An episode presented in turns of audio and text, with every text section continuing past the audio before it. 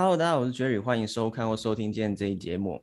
今天很高兴可以邀请了百万课程学院其中一位同学勋熙来跟大家分享他的魔法音乐的人生，以及呃经营吉他弹唱线上课程的经验谈。那在今天的节目最后呢，我们有准备一个神秘的小礼物要送给大家哦。那首先我们先恭喜勋熙的吉他弹唱线上课程达到一百万营业额的里程碑。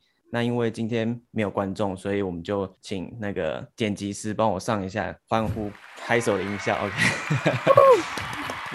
好，那我先快速跟大家简单介绍一下哦。勋熙他是街头艺人，是创作歌手，是吉他弹唱老师。那他也有实际带想要成为街头艺人的学生上街实习的经验，我觉得这个非常酷。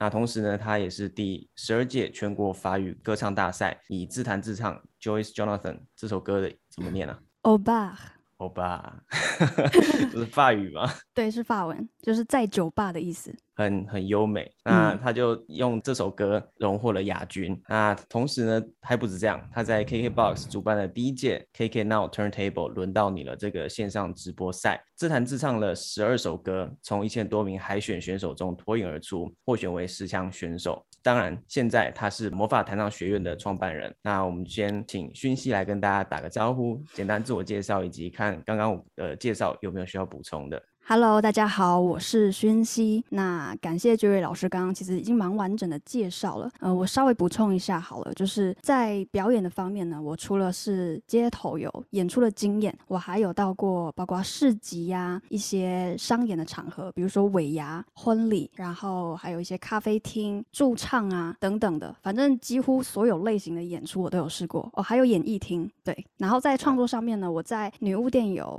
办过我个人的成果分享会。那女巫店对我们音乐界，特别是我们这种比较独立型的创作歌手，我觉得有点像成年礼，就是你有到那边表演过，就代表哎，你的创作已经有到一定的完整度。因为在女巫店是严禁唱任何的翻唱歌，所以你要有办法所有的创作撑整场表演，它是需要有一点的累积的。听起来真的非常厉害哦。那我们我们先聊聊这音乐部分啊。从你的经历可以看出，呃，音乐就是你的生命。那也可以看出你对音乐热爱，尤其是吉他弹唱。所以我想问的是，当初你是怎么踏入吉他这个领域，以及吉他对你的人生生命有什么样的影响与改变？好的，其实我跟一般人实在是太像了，就是说我跟很多人一样，都是从高中开始。我是高一的时候呢，就接触到吉他社。然后，因为我小时候有学钢琴啦，但是是学古典钢琴，所以我对音乐本来就有一些先天的喜爱。那到吉他社的时候，我一听到那个吉他这样哒刷下去的声音，我就整个哇，我整个发现它里面好神奇哦！我光是听一个那个声音，所以啊，再加上我很爱唱歌，所以一开始的动机，第一个是我觉得吉他的声音很好听，再来就是我很爱唱歌。那钢琴就比较难说走就走嘛。那吉他你就是这样拿着就可以 带走了，所以这是我最初学吉他的原因。嗯，那它带给我的转变实在是太大了。就是我觉得刚刚 Jerry 形容说它是我生命是呃很很恰当的，因为在我嗯成为弹唱表演者之前，我就是很宅。我觉得我害羞的程度应该不亚于 Jerry 哦，不敢相信吧？我以前真的非常的内向，然后遇到人我甚至不太敢眼睛看着他。然后很没有自信，然后也很不懂得怎么社交，怎么跟人相处，没有价值感，生命没有目标，没有热忱，不知道为什么活着。那等我成为弹唱表演者之后，很很多很奇妙的缘分，他会自己来。比如说我在街头有一次表演到一半，然后就有人就会停下来跟你讲话什么的，然后可能就开始邀我去市集表演，然后就一个一个的邀约。甚至我曾经也受邀到一个艺术村创作幻术，我觉得这个体验就是超特别的，应该很少人可以有这样的机会。而且我真的是在市集表演，然后被野生的发现，然后之后他们就讯息我，邀请我去创作幻术，很好玩。还有太多了，包括你可以参加别人的人生大事，比如说我帮别人求婚过。然后还有有一个呃，有一次有一位先生带两个小孩来请我唱一首，献唱一首歌给他的老婆，因为他们要七年的结婚纪念礼了。对，还有很多很多，就是会有很多的感动。那我觉得音乐还有吉他弹唱这件事情，就让我一直会触碰到一些生命中很宝贵的本质上的东西。那你现在还会觉得你是很？害羞内向的人嘛？因为我上次好像觉得看不太出来，不会像那种 你是不敢看人家的人。你现在也看不出来啊。我我我觉得包装的很好。对，包装的很好。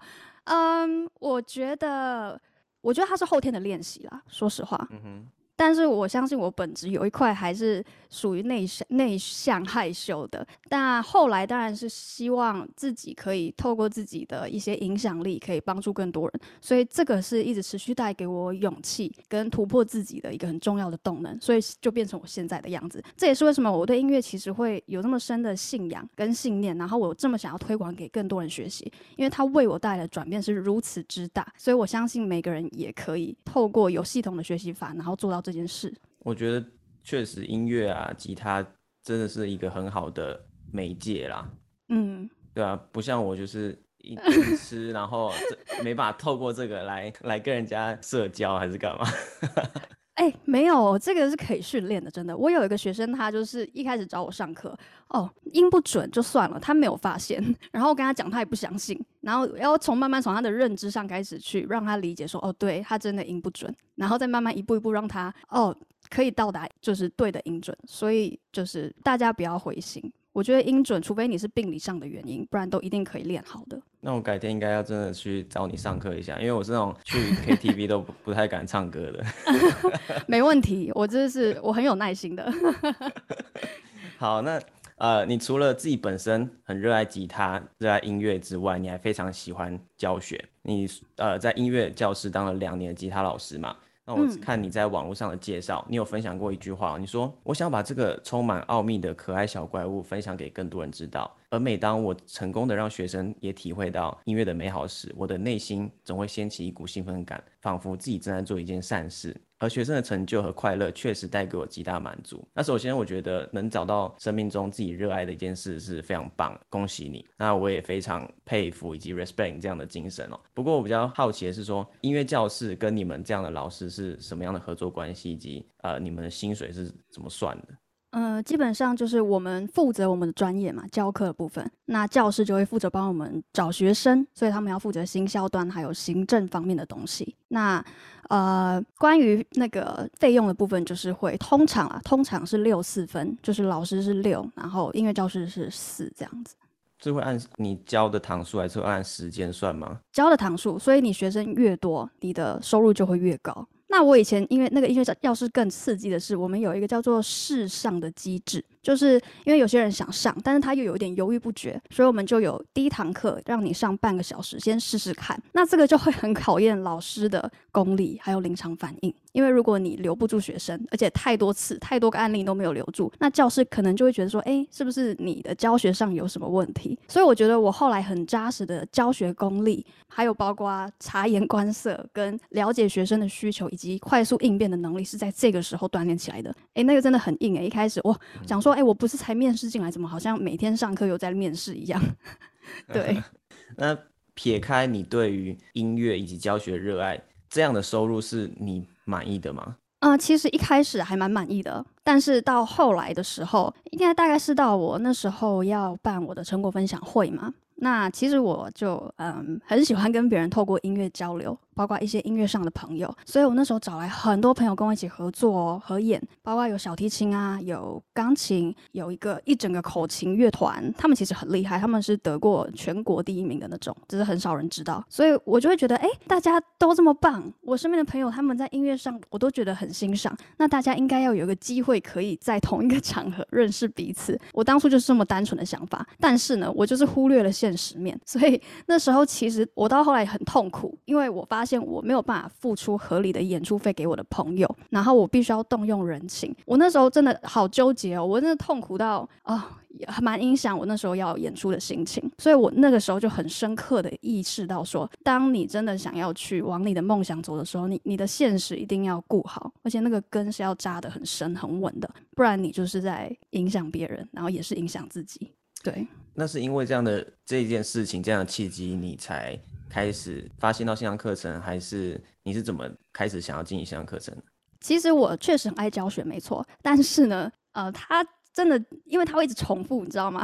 一直重复讲一样的事情。然后有些学生，你就看着他来，然后可能又是一样的问题，或者是他真的就是这个礼拜比较忙，他真的没有时间练。其实我是可以理解的，对啊。但是就变成是我要一直讲一样的东西。那有时候真的会有一点点累，然后学生我又觉得他又要付一样那么多的钱来，然后又听一样的东西，那为什么不如就把它录成线上课程？那这样子他们就可以一直反复无限多次观看，因为其实我都会感觉到学生自己会有点不好意思，就是啊，他想说，哎，我怎么又给老师讲一样的东西啊？我怎么又没练？所以我觉得他其实是一个双赢的方式，这样子。那那个时候就有这个念头了，因为说实话，我那时候的热忱真的有一点点，因为这样子，包括一直讲话其实蛮累的，然后你要教到足够。可以让你维生的学生量也是要有一定的数量，所以其实是因为它也动摇了我最初的教学热忱。那我觉得这个就蛮严重的，对我而言，所以我就觉得我必须要赶快找一个方法，不然最后我甚至觉得会严重到让我开始不那么喜欢吉他了。对，嗯所以那之前是不是你在比赛的时候发生过一件事情，就是？呃，让 让你彻底的、彻底的想要改变这样子。对对，其实我真的觉得，因为我个性其实跟很多人一样，都是有一个懒人在里面。那我还蛮感谢有这些事件的发生。就是那个时候，我参加 KKBOX 办的那个 KK Now 的线上音乐比赛。哎，这比赛真的很夸张哎，他们这个赛制超创新的。我光是初赛就比六场。如果你知道你对那个表演比赛有一个理解，你就知道这个六场。真的是很惊人。那我就是这样一路，我好不容易，好累，我像马拉松一样跑到前十强。我要比前五强赛的时候，因为那个比赛的时间，主办一开始也没有很确定，所以因为我们是第一届嘛，他们也是有点边半摸索的状态，所以最后出来的时间就刚好卡在我教课的时间。那因为我在这之前比持强赛的时候，已经跟教师请过一次假了，所以当我要请第二次的时候，他们就不太开心。所以我就不能请假了，所以 我就因此啊，我在比赛前我就要我就直接忍痛，然后私讯主办单位说，我我可能就是没有办法再继续。然后一方面我自己觉得可惜，一方面我也觉得这样很不负责任，因为你都比到这里了，对啊。所以，但是，但是我必须说，我还是很感谢音乐教师过去给我这样子一个经验的磨练。那他们站在他们立场来讲，他们也没有错啊。因为如果一间企业、一个公司没有规章规范的话，那可能对他们后续的管理上会造成一些困扰。所以，我觉得是一个时机点到了。那可能我需要更大的架构去支撑我后续的成长跟发展。可是这个机会很难得，他们不能通融一下吗？对呀，而且是啊，通融一下的话，说不定你就第一名了。哎，对，所以我刚可以讲的这么缓和，是因为我已经调试过很多了。我当下当然是蛮有情绪的，然后也蛮愤怒的，但是我就觉得，好吧，既然都发生了，而且说实话，那时候我来这个音乐教室的时候，我算是一个小白，在教课界是一个菜鸟，所以我对这个教室一直是有一个很感恩的心。那我也不想因为这个比赛弄伤了感情。嗯。对，所以我后来就做这样的选择。嗯，我觉得所有事情发生都有它的原因啦。嗯，没错，不是所有事情都是百分之百完美的，但是都是最适当的。我觉得没错，就一切都是最好的安排。嗯，我想插一个问题啊，就是好奇那种你说这个 KK Now 的线上直播赛，它是怎么样去办？是像这种线上方式，然后你在线上唱歌，还是什么？我不太了解这个，这个真的很酷哦。我们那时候所有参赛者都只有自己在家里，因为那是疫情算是最严重的时候。然后我们就打开手机，因为他们开发了一款超强的 App。然后那个 App 呢，就是会帮我们分组，然后到我比如说到我这一组，可能有十十个人跟我同一组，然后我们就会自己在自己的那个 App 里面自己的房间里等，然后他会现场随机去抽签，然后就会一个轮盘。因为它叫 turntable，轮到你了，这个比赛的名称，它就开始噔噔噔噔噔噔噔噔噔噔，OK，然后这换这位，然后我们就会把那个主要的直播间切换到现在我比赛参赛者的直播间，嗯，对，大概是这样子。所以每个人，然后每个人都在家里，轮到他就换他表演这样子。对，所以你知道最痛苦的是，当你不小心最后一个才被抽到的时候，哎，你还真的前面就只能痴痴的在那边一个人等，哎。对啊，都不能看比赛，所以我都一直很希望我赶快抽到。好酷的一个方式，之前没有办过这种东西。对，而且最酷的是什么，你知道吗？我们在进入复赛之前，初赛啊，全部都只有纯声音直播，因为他们想要让评审聚焦在音乐上还有声音上的表现，不要被影像分心。所以我们是到复赛之后才开始开启影像的。嗯哼，对啊。很酷很酷。嗯，那我想问，接下来下一个问题是说，你当初是想要，当时在认识保安课程学院之前就已经有经营线上课的念头，只是还不知道怎么进行，是是这样吗？对我一个小小的念头，然后我是有先到好学校去看一下，去点一下，说，哎，这个如果真的要做，大概会怎么进行？那因为我那时候比较忙，所以我大概就是点一下，我就放着没有管了。然后过几天就跳出 Jerry 老师的广告了。所以从这一刻开始，我就觉得哦，这个人很会打广告，就觉得蛮有说服力的。我就只是去点一下那个 Teachable，你知道吗？然后你的广告就很自然的，就是直接打到我，而且很吸引我。然后就是这样一步一步的被骗走啊，没有啦，就开始跟老 师学习。而且其实有个小插曲，我一直没有跟老师讲，就是我那时候其实第一次付钱的时候，我是用呃分期付款三个月，但是我那时候其实还有一点点没有那么的嗯。就是下决心，所以我第一次分期完之后，我就没有再扣款了。也是因为我那时候其实收入也很很少，那时候真的还蛮惨的，我的收入就是已经快要见底了。但是我又很想改变，所以呢，我就发现，哎，原来那个第二期没有付款之后就会被退出课程，哇，这么惨，都没有补救的机会。然后，所以我后来在第二次付钱的时候，我是直接就是一次付清，因为不想再遇到这种情况。对，我说我有多付你三分之一的学费。原来还有这件事情，小插曲，对，所以就建议大家，你们就一次付清吧。所以你是看到我哪哪在哪边看我广告？嗯，应该是 Facebook。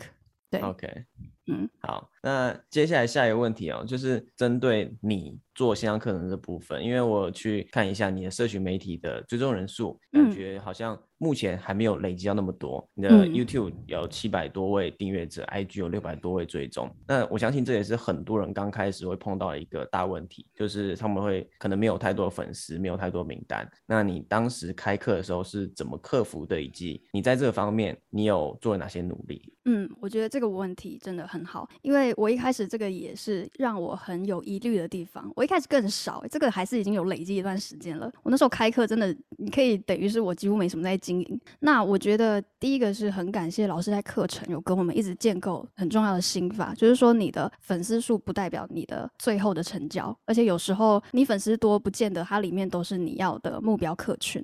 对，这个这个是一个很大的观念上的突破。那再来呢，我实际做的努力是什么？是我去找了一位啊，目前已经有十万订阅的，就是专门在教吉他的 YouTuber。我邀约他跟我一起合作，那我觉得一切也是蛮巧的，因为在这之前呢，我其实有去参加了一个比赛，那这个比赛我也很幸运的有进到决赛。那那时候进决赛，我们就签一个合约书，就是说，如果你进到决赛，要接受他们主办有合作的一个直播的访谈，就是访问我们这些决赛的选手一些音乐上面的事情。哎，结果后来才发现，原来这个主办呃合作的直播单位是一个在吉他界还蛮知名的，可以说是现在所有呃华语歌里面的最大最完整的吉他谱网站，叫做九一谱。对他们真的做的很完整，因为里面的创办人本身就是也是创作歌手，也是弹唱出身，然后里面的成员工程师都是因为很热爱弹唱，所以他们做的是非常符合表演者友好的一个设计。在我以前那个年代没有，那时候真的很辛苦。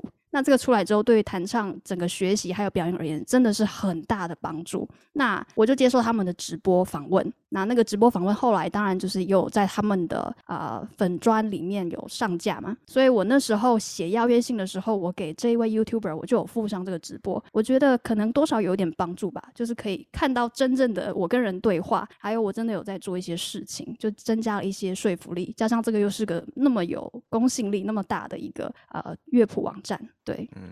然后我也是真的写的很真诚，我的信真的写的很真诚。对。那有个问题啊，就是因为对方也是做吉他的嘛，嗯，那他有没有自己的课程啊，或者自己的产品？会不会说有些顾虑是你去找他合作，如果你想要推广你自己的东西，会有冲突之类的？嗯，其实我真的觉得我很幸运，因为他确实有自己的课程。不过呢，他 有一个课程卖零元哦。然后我后来有问他，他说他的目标是只是为了想要收集名单。然后他也在 Teachable 上架，我觉得他好像有买老师你的课程，我猜的。然后 他另外一个课程呃也很便宜，就可能两三千块。然后我也有买，对。那我那时候确实会有一点点这个疑虑，不过呢，我觉得真的是大家要做功课，因为我有先去，我之前就有看很多他的影片，包括我真的在备课的时候，我也有跟他说，我真的很谢谢他的帮助，让我在备课上是可以更有效率、更有逻辑的。那再加上我知道他做频道的初衷是真的，他很喜欢吉他，然后他真的想要把这个乐器分享给更多人认识，然后他走的也是一个系统化的教学路线，就是跟我的理念很相近，所以。啊，我就是往这个方向去跟他啊洽谈合作，就是在于，哎，其实我们要做的事情都是一样的。那如果这个课程出来是真的可以帮助很多人，那我们是不是可以合作一下？对，嗯哼。所以你有跟他分润这样子吗？有啊，有啊。我觉得这是一定要的。嗯，我觉得对啊，不然有些人可能会很直接的主观就会觉得说，呃，竞争对手会是不好的关系。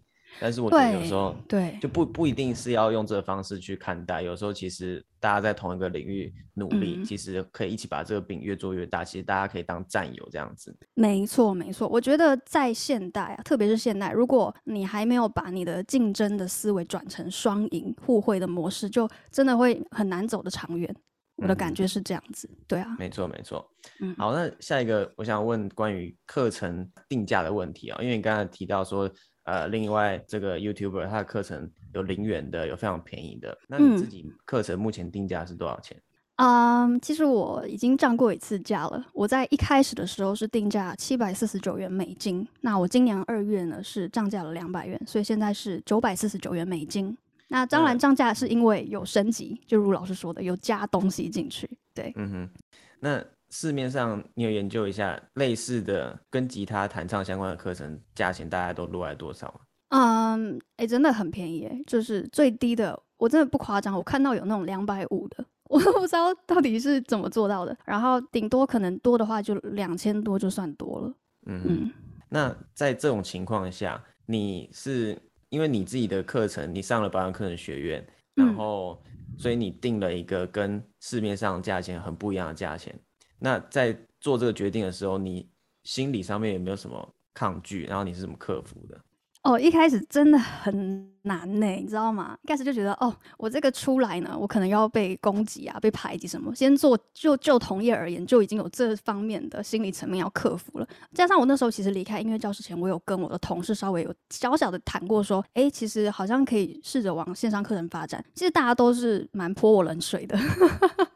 对他们就觉得怎么可能？你吉他怎么可能可以用线上的方式教？对，那我很开心，我有坚持啦，坚持把这个东西实践出来。嗯。我觉得第一个是因为我之前的教学经验，然后我是真的很认真。我之前的教课，我是随时保持很高度的觉察，而且我每一堂课一定会做笔记，然后会试每个学生做调整，然后我会一直改进我的教材，一直更新我教课的方式。所以我对于我的教课是有一定的自信，然后加上学生的回馈，也让我知道，哎，我做的方向是对的。所以。这个自信让我可以在后来我在规划课程的时候，我知道怎么把它做的扎实。然后那时候设计就是设计，你上完这套课，基本上就是等于你在外面实体课上一年扎实一年的分量，一年可能还保守估计至少一年。然后我给的承诺是说，你上完之后，你就会有能力上网自学几乎任何你喜欢的流行歌。对，因为我觉得这才是比较实际的吧。与其我每次都教你一些歌一些歌，然后你永远学不会核心的能力，你永远要依赖老师去教你歌，还不如我教你真正的真功夫。那这样子，你上完这套课程之后，你就可以真的很 free 的，你想弹什么歌就弹什么歌。然后我相信这也是很多人的愿望，对。所以，呃，我自己在课程上的用心，跟这个完整度，还有它的扎实度，还有加上我以前的经验，让我到后来其实我会觉得说，哎，这个价格其实是 OK 的。我自己有后来有说服我这一点。那下一点让我卡比较久的是，我不确定我 OK，但是这个市场 OK 吗？对，所以那时候很紧张。那我觉得，呃，幸好那时候有预售，我觉得预售这个环节真的很棒，它就是会先让你测试一下，然后会让你收到一些 feedback。然后你可以马上的去调整，然后如果你方向是对的，也会让你更有自信。那像我本来的课程其实没有要教抓歌，就是我们音乐里有个东西叫抓歌，就是说你听音乐，然后你不需要看谱，你就直接可以弹出它的和弦跟右手，这听起来超神奇的，对不对？那那时候我就想说，哎，啊，因为我设的定位是给完全没有基础的人，那我就想说，应该不用教到这么进阶吧。但是我后来做的试调里面发现，其实蛮多人想要学这一块的，所以我后来就有把它加进来。所以到后来这个课就越做越完整，越做越完整。对，对啊，所以有时候真的不是说你脑海想象的跟客户想要的，其实不一定是完全一样的。有时候还其实真的还是要去倾听，说这些客户他们到底是现在什么问题，他他想要什么东西，那我们再针对他的问题，他想要东西，我们再提供给他们这样子。没错，没错，我觉得这应该也是很多人卡关的地方，因为他们太用他们以为别人需要的东西去给，然后最后做出来很辛苦，然后发现那不是别人要的。对我刚才想到你说你一开始讲要做线上课程的时候，很多人就泼你冷水嘛，就让我想到说，呃，不知道是谁是马云嘛，还是谁说，如果你在创业的时候，人家都说，哎，你这个点子可行，那其实真的是不可行的。没错，没错，就是好像那个成功者都是永远是走跟人家反方向嘛。嗯哼，对对，那过程就做了一个很棒的决定。真的，而且因为我也是很感谢那个 Jerry 老师，都会在课程里面给我们一直分享你的心路历程。然后就我也看到你这个非常孤独的一段路，我就知道，呃，我走对了。对啊，我相信很多人都是有非常有价值的技能，嗯，然后他也觉得他有那个价值，但是他不知道怎么去把这个价值去传递出去。然后变现这样子，嗯，没错，因为其实我后来也让我这样坚持做出来，哎，这不容易耶，我我花了八个月闭关，然后我是真的全职在做这件事情，以前的我真的不可能，因为我很容易分心，被很有趣的事吸引，那那时候刚好也是疫情啦，就促成我把这个事情又可以更封闭式的把它完成，那嗯，哦，就是那时候让我真的愿意这样子闭关 做出来。的关键原因就是因为，其实你会观察到很有趣的事情，就是你身边的，特别是音乐人，嗯，其实有时候真的过得都还蛮辛苦的。那基本上，像我以前在那个音乐教室，算已经不错了。它可以让我们不用一直跑好多教室，因为一般老师可能是要跑两三个教室才会有足够的学生为生。那那个教室，我之前的那一间教室是可以帮我们做到不用跑教室，我们在那边就可以有足够的维生的那个学生的数量。嗯，但是即便如此，它还是会有很多，就是我刚刚讲后续的一些连带的问题嘛。嗯，所以你就会看到他们会可能抱怨说，哦，有点累啊，或者是比如说没有没有足够的收入可以去，像我就很想要做我自己的创作专辑嘛。但其实专辑一张有一点品质的，你至少要六十万吧，六十万算少的哦。对，那就是其实后来观察到这些前辈啊，还有身边同同业的朋友，你都会发现，其实问题点最后都是回到钱这件事情。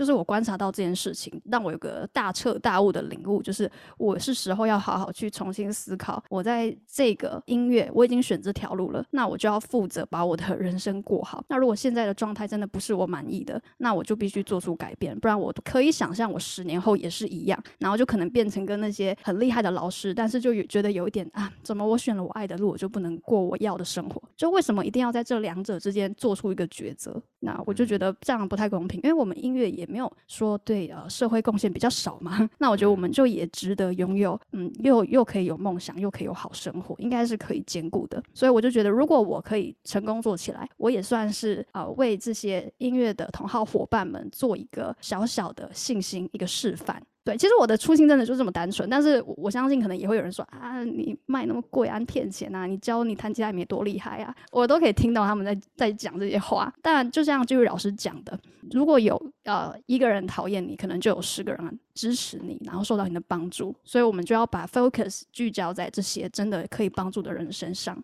对啊。我相信现在应该已经有蛮多人有这样子的对你有这样子的一个评价啦。对，真的。所以我觉得大家，如果你发现你的心理强度还没有办法承受这么多的批判，就先不要去听，就不要去看这些 social media，或者是接触那么多的人。等到你有累积到一定的呃 feedback，好的 feedback，我觉得你觉得 OK 了，你可能再慢慢的去跟更多人分享这样子。我觉得不管你 O 不 OK 啊，其实没有都没有必要去看的。哦，也是哦，对，没错，没错。对啊，因为可是有些人他会自己来找你啊，不是吗？比如说在你广告下留言啊，或什么的，不会吗？直接直接封锁。哦，也是哈。有时候会瞄到了，但是就直接封锁，啊没有一定会一定会的嘛。嗯，没错。因为 其实就像你刚才讲，一个人讨厌你就就至少有十个人喜欢你，但是很多时候。很多人会觉得说，酸民很讨厌，或是他承受不了，那是因为那一个人讨厌你的声音听起来最刺耳，所以他听起来最大声。他可能他那个一个人的声音，甚至在你脑海中，在你耳朵大过那十个人的支持你的人声音，所以你才会觉得说，哎，怎么酸民那么讨厌那么多？真的，但但其实支持你的人更多。其实我蛮好奇，Jerry 老师，你是怎么有办法调试的这么 smooth，这么顺利的？其实也没有说很很顺利啊，都是一个 学习，都是一个过程啊。也不是说我从第一天就这样，一开始碰到碰到那些批评你的人，还是会觉得一开始会去会去跟他争论啊。嗯，对啊，一开始会会不爽啊，但是就是慢慢的，你一边经历一边这些事情，然后同时也。持续去，不管是去听别的成功的人的 podcast，或是看更多的这些吸收这些好的内容，慢慢提升自己。同时，你自己也在经历这些的时候，你就更知道怎么去应对了嘛。嗯，对啊。对，我觉得刚刚老师讲到很好的重点，就是你要帮自己创造一个比较正向的环境能量场。嗯哼。像我那时候就听很多老师的 podcast，我就觉得蛮有帮助的。那进进一项课程之后。对于你生活现在最大的改变是什么？嗯，当然第一个最有感的就是我的时间是我可以支配的了。对，然后再来，因为其实我自己体内是有一个蛮蛮重的天然的创作的灵魂。那创作者的灵魂其实很需要跟随着比较大自然自然的脉动去生活，这对我们来讲是会嗯比较健康的。对，所以我觉得它嗯会让我可以比较。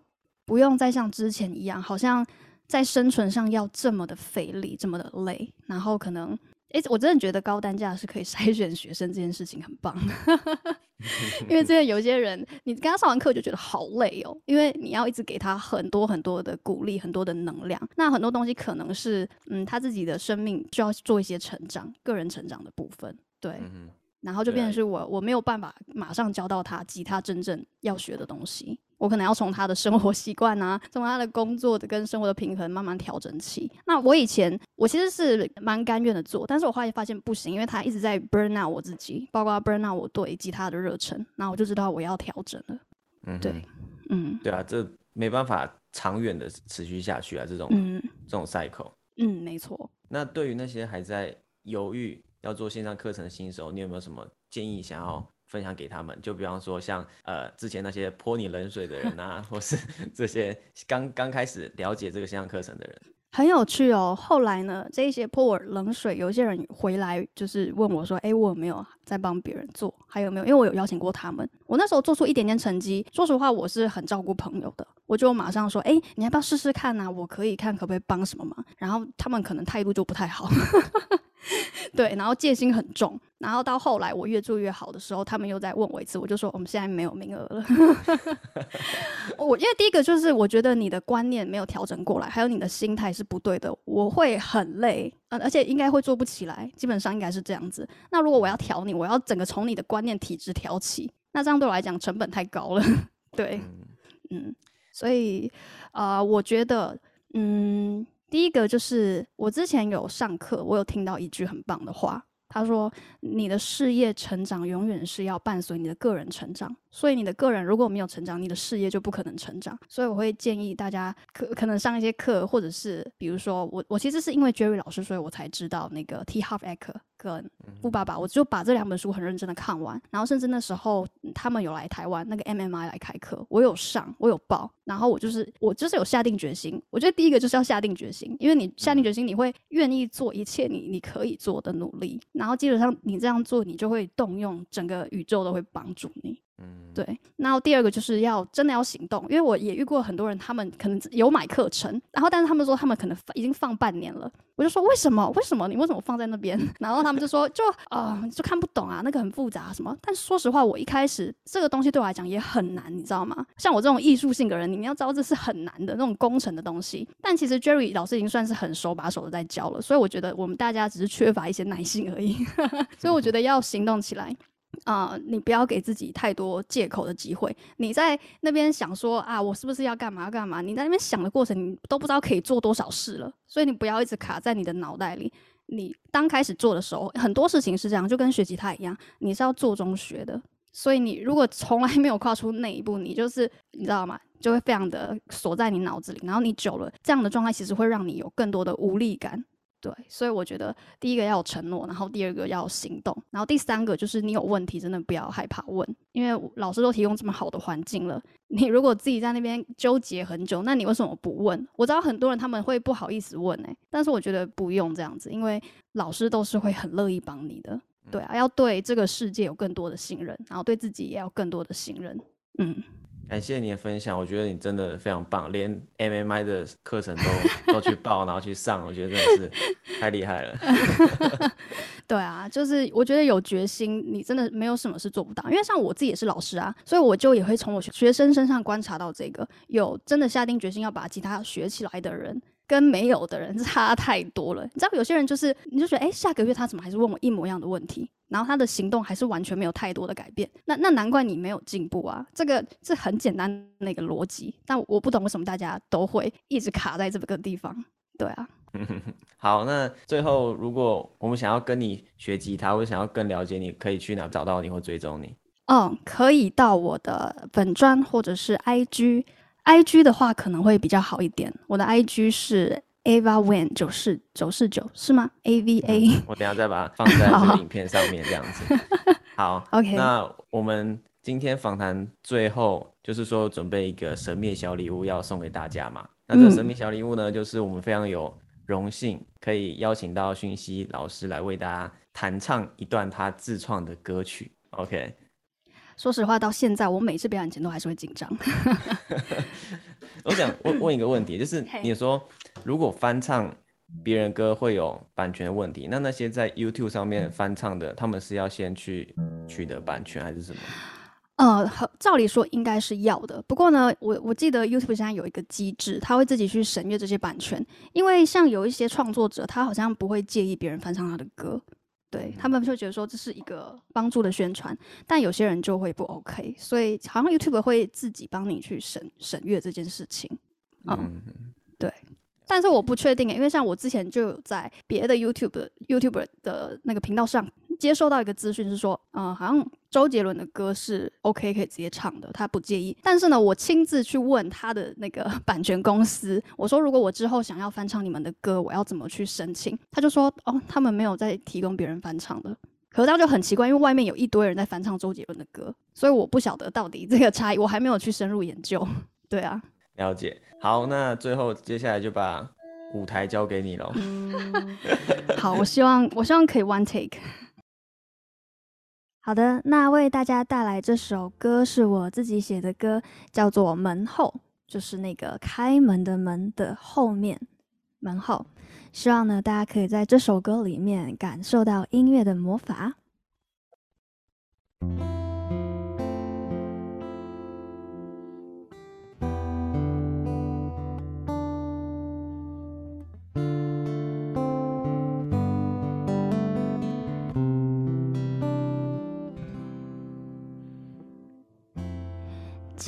坚硬的内里是一颗残破不堪的心，我解读着你过度妖魔的语气，里面究竟装了多少一言难尽的自责？你用自由惩罚失去我的难受。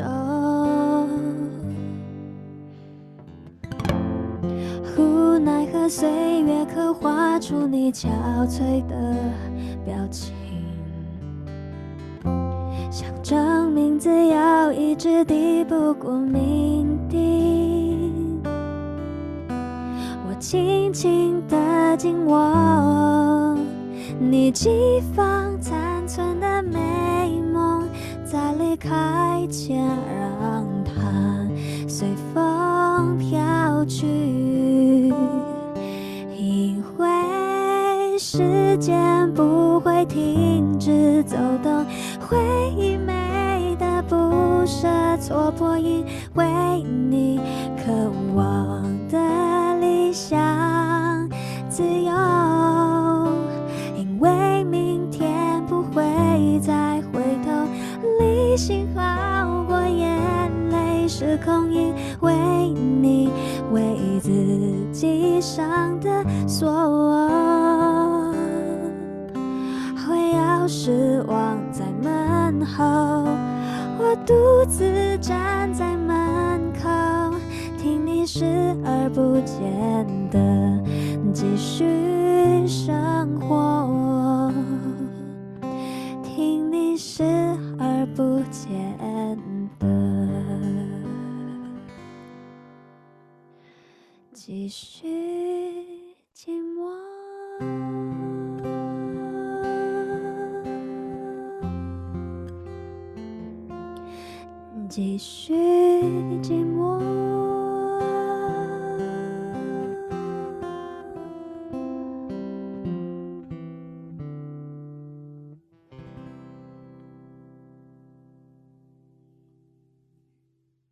谢谢，献给你们这首歌《门后》，祝福大家呢都可以在音乐里感受到这股跟宇宙连线的神奇魔法。